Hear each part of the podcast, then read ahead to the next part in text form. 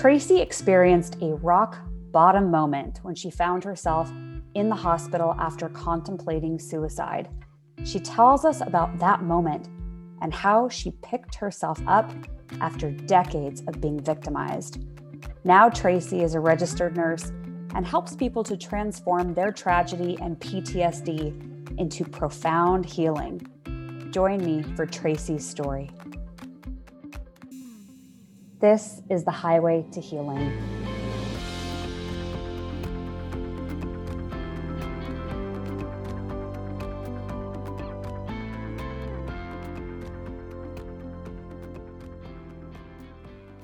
Thank you for joining me for today's episode, Tracy. I want to dive right into this. I know that you. All right, let's a, do it. Yeah, I know you have a background that consists of, as you described it, decades of trauma and pain. And for our listeners, I know that a lot of them are going through their own trials and tribulations.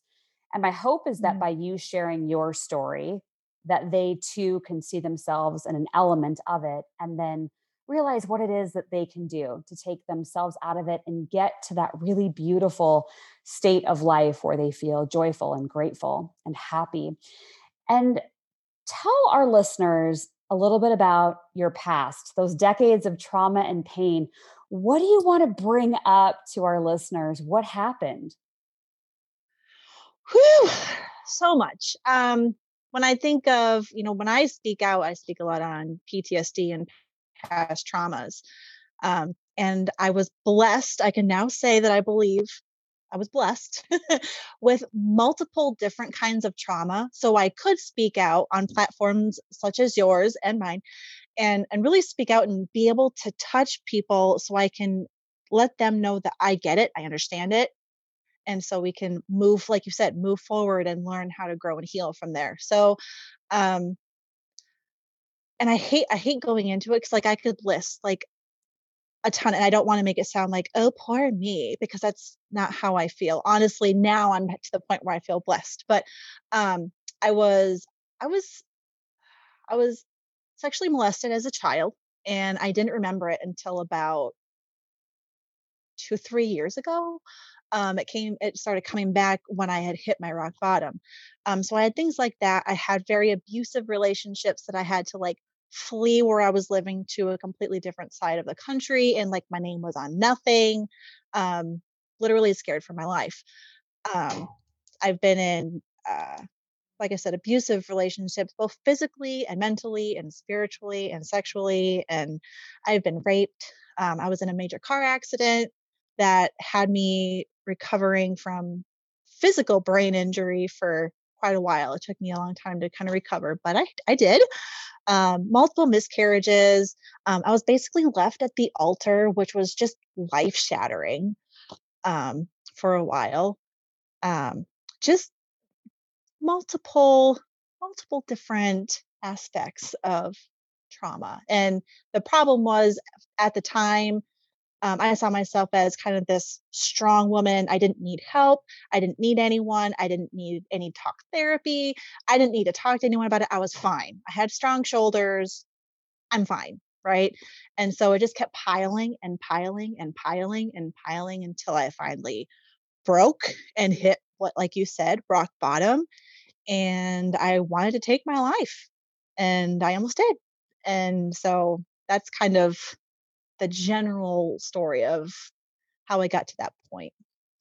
I appreciate you sharing uh, those instances with us. I, I know it's not easy to step into a platform like this always and say, hey, here's where I've been. Here are some of the things I've been through.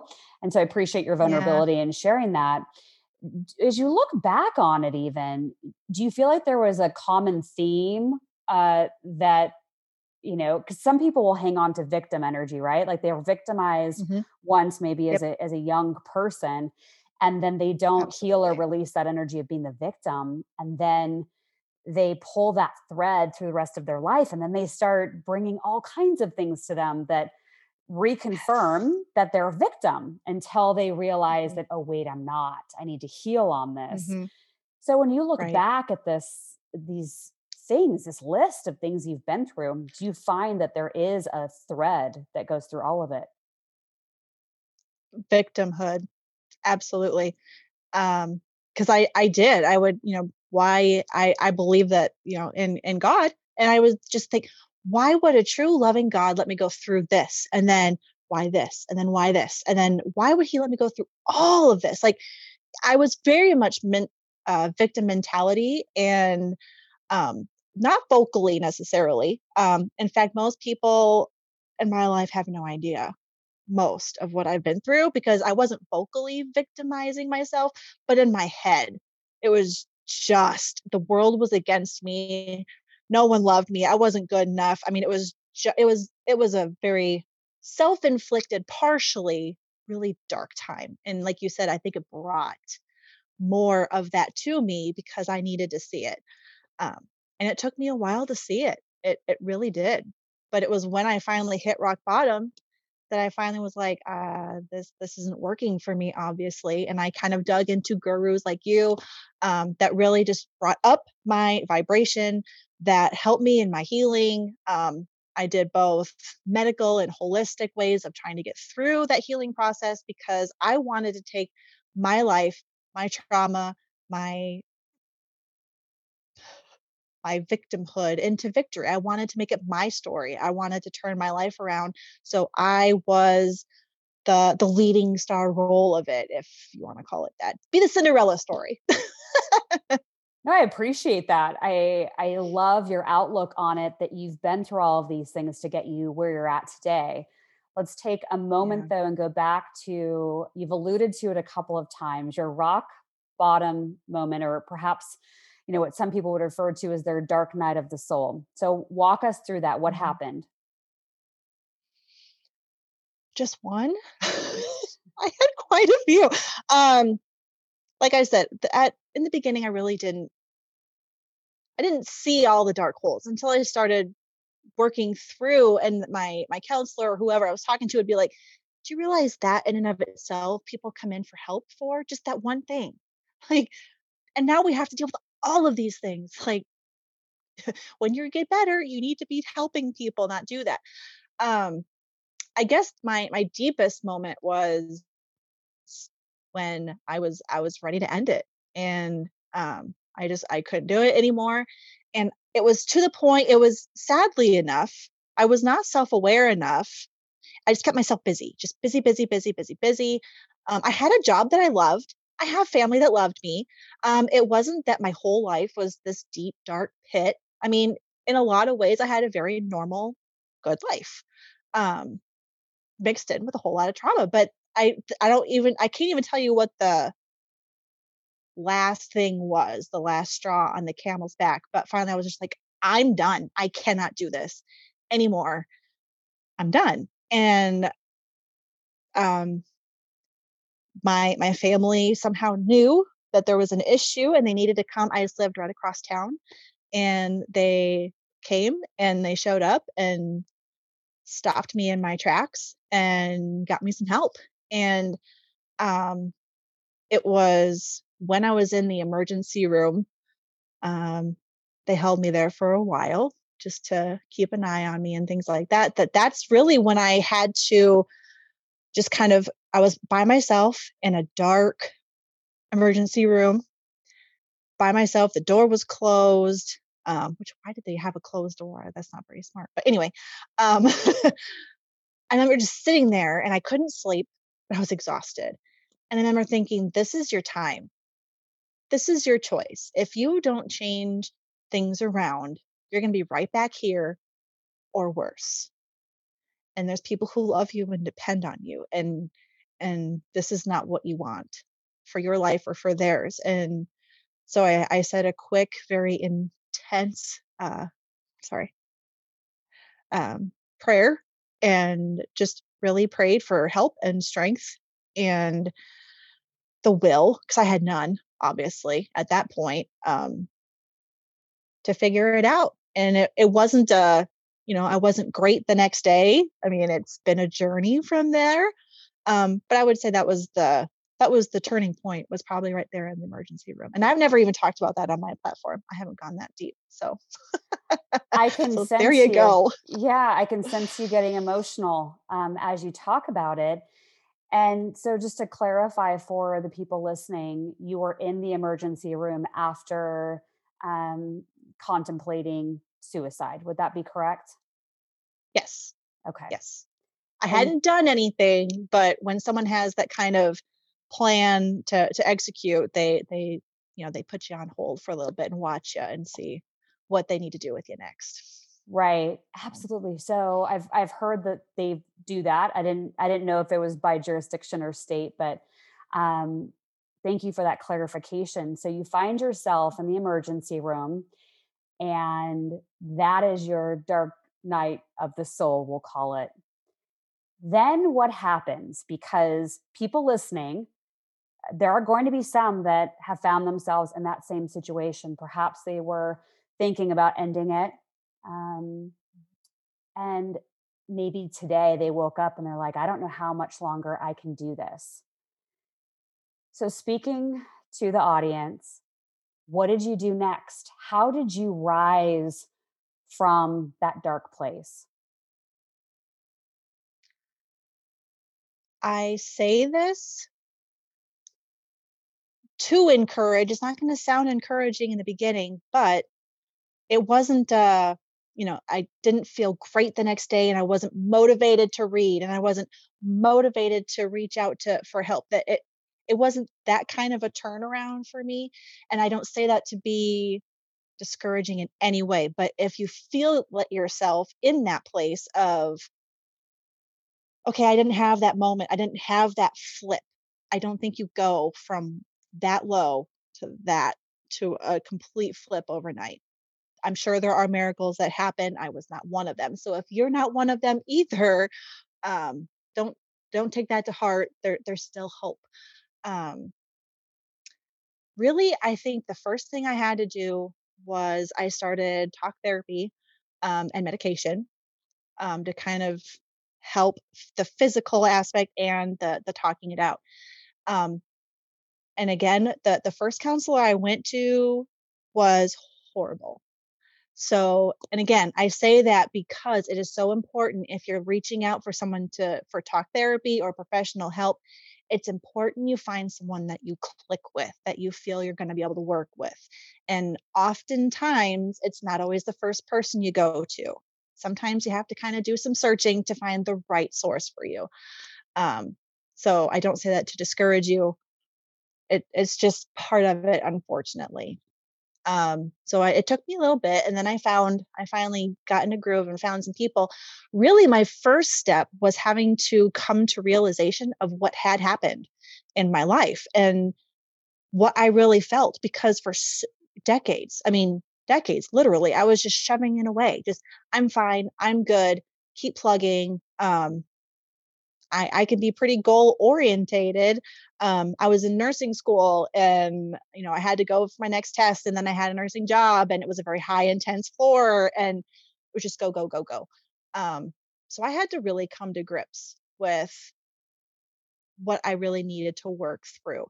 And coming out of it, this is kind of the analogy I use if if you're surrounded by a forest and you know everything that you love is on the other side of that forest ignoring the forest isn't going to make it go away.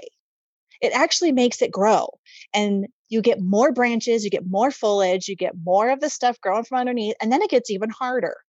So you have to go through the forest to get to the other side.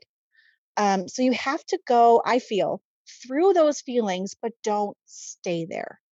You have to go through how you really felt, give it a voice, whether it be, like you mentioned, art or talk therapy. There's there's many ways that we could talk about, um, but whatever it is, you have to give them a voice, kind of work through it, so then you can get to the other side, and then there's a freedom that comes with that. That the light, the the weight, just lifts off your shoulders, layer by layer and you know i'm eh, i'm not done you know it's never a journey where you're just done um but it gets less hard but that was the first thing I had to do was really just come to grips with what happened, work through that because I wasn't before for years and years. Um, then I was able to work on on the healing side of things. I appreciate your honesty because I think telling people that it's just all going to magically sort itself out would be a disservice. And what I heard you also say was, you know, the, one of the first things you have to do is take accountability for everything that has happened in your life and then use mm-hmm. that for the fuel to take you know through that forest to help uh, the weed whacker you know of taking down all the weeds and trees and shrubs that have overgrown you know on that pathway yes. no i love that analogy you know we often talk about things that people can do themselves you know what actionable steps they can take to start to move through that forest and i often talk about meditation and I mm-hmm. love salt baths and you know there's all mm-hmm. kinds of things affirmations and mantras. Is there anything mm-hmm. that would be an actionable step that you can share with our listeners that might be worth them giving it a try? Honestly, as long as it is a positive thing to do I mean, I, I don't recommend going to the negative coping mechanisms like the drinking or the drugs or the sex or the pornography or, you know, take all of those out. Other than that, what do try anything. I mean, I, I kind of got to the point where the the my counselor or my psychiatrist would offer these things and I'd be like, you know, I'll try anything at this point. And I in doing that, I found that I could halfway draw. I had no idea no idea that I could halfway do that. No one else is going to buy my stuff. I'm not saying I'm that good, but I used it. I used art and I would I would draw I call it journal draw. I would draw how I felt, or I would draw an event and kind of portray how I felt at that time when it happened. And it became part of my therapy. Um, I actually wrote a book um, and that those became my illustrations for it. Um, that version of the book will never be seen by anybody else, but it actually has evolved into a, a, more helpful book now that is that I'm working on. But I, I didn't know I could do that, and it was me going, "All right, I'll try." Um, if you really don't think that's something for you, I try coloring. Um, they make therapeutic coloring books and you can go online and download free coloring pages for adults or you could do kids who cares? No one's judging no one else has to know. But just getting the just getting that emotion out and it's surprising how much that can really help you work through things and kind of release. Um talk therapy obviously. Um, i totally did the meditations the affirmations um, yoga um, I, I became just I loved yoga. I used to hate it. I thought it was not stimulating enough, but it just it it helped me get stronger physically, which I believe our mind, body, and spirit all should be in one. So if you're getting better and stronger in one area, the rest are going to kind of come with it, come with you. And but it helps spiritually and your breathing and it helps with so many so many different things. Um, I used to run I can't do that right now anymore because my I hurt my back and that's a whole nother issue. Um, but exercise, just getting things moving. Um, what else? I did I, I, did and tried a lot. I love the idea of saying yes, like trying and being very open minded. I think Shonda Rhimes wrote a book about saying yes. Yeah. Yes. Read it. um, reading. Reading is huge. Um, and one thing I, I like to say is our input plus our environment equals our output. So um, when I talk to my mechanic friends, um, I'll say, okay, if you have a regular gas running car, what happens if you put diesel fuel in there? It's still fuel, right? Well, it's not right for the car. The car is not going to work. So it's not going to give you the output you want. Um, same thing with what we eat. You know, um, here's the nurse and me coming out. I hope it's not too crude, but we poop out what we eat and the environment that we are around. That's what comes out because that's what puts in. So it's so important to really listen to your body um, when you're watching a TV show, when you're reading anything, listening to music, when you're trying to figure out what to watch on Netflix or what to listen to on YouTube. Um, what you put in is going to affect you huge. Um, there for a while, I couldn't watch anything other than like dance movies, figure skating movies, um, Friends. I watched Friends because it made me laugh. Um, what's his name? Mike Hart. No, Kevin Hart, the comedian. I mean, I was very, very aware, and I still am. I don't have to be quite as censored, but you have to be very careful what you're putting in, um, what you're listening to, and the people that you have in your life. Um, it, it really pays a toll on on your healing one way or another um, so sometimes you have to eliminate or at least limit some people's access to you and then you got to find those that are going to be your your warriors and your angels by your side and you keep them a little closer. Beautiful i love that. So you've taken us from one point in your life of a very dark time to now where you know you're drawing you're finding a creative spirit within you. And mm-hmm. i think through your story you are going to inspire people and give them more hope. And so if you were going to leave our listeners with one final thought what would that be? I think it would be i mean other than what i've already said um, is wherever you are right now it's okay. Your feelings are never wrong. It's how we respond to those feelings and how we react to those feelings that can be better or not. And wherever you are, it's just a matter of leveling up. And that because it's just impossible to go from the lowest of lows to the highest of highs that quick. I, I just don't see that as possible. What you can do is if I still do this to this day, if I'm having a really bad day and I'm just like, am I going to get too ecstatically happy by the end of the day? Probably not, unless some, unless I win the lottery or something really huge, um, and then it won't last. But I can move up. I can pick a book to read. I can pick a movie to watch. I can pick time to sit and pet my dog, who is an emotional support animal that isn't licensed or anything, but she's just the sweetest. She's amazing and just time with her can just lift me up, level up. So, with the same thing with recovery and wherever you are in your journey, don't worry about going from red to green. Don't worry about going from bottom to high. Just level up and continue to level up. And there's going to be times where you're going to slip back down. It's life. um, there's always going to be something that can knock us down. And so you just level up, level up. The good news is um, if you're way down here and you level up a little bit and you slide back down, your body knows, your spirit knows, your soul knows how to get there and it can get there quicker once you've already done it. So then you just work up those levels again and it and you know at first you think oh it took me like 10 months to get myself to that point.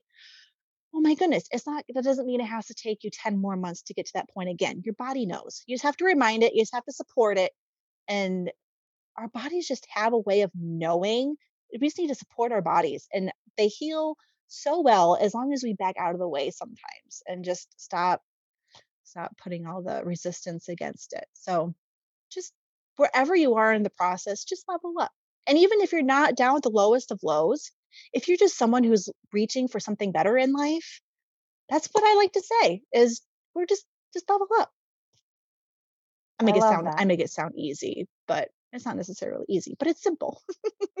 right. And it's one step, it's one breath at a time. It's not about making mm-hmm. these major monumental, you know, changes where it has to be from one point right. to the drastic other side.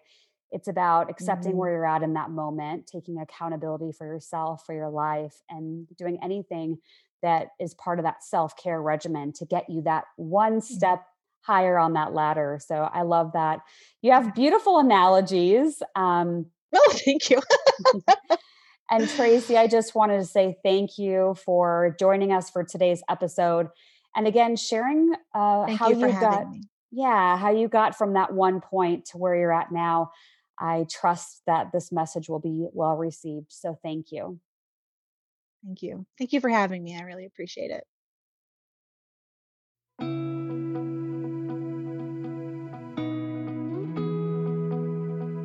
For more information on Tracy's work, visit tracylowry.com. Stories like this one are important to tell. It reminds us that even during the darkest times, we can always find light. We can always choose faith over fear.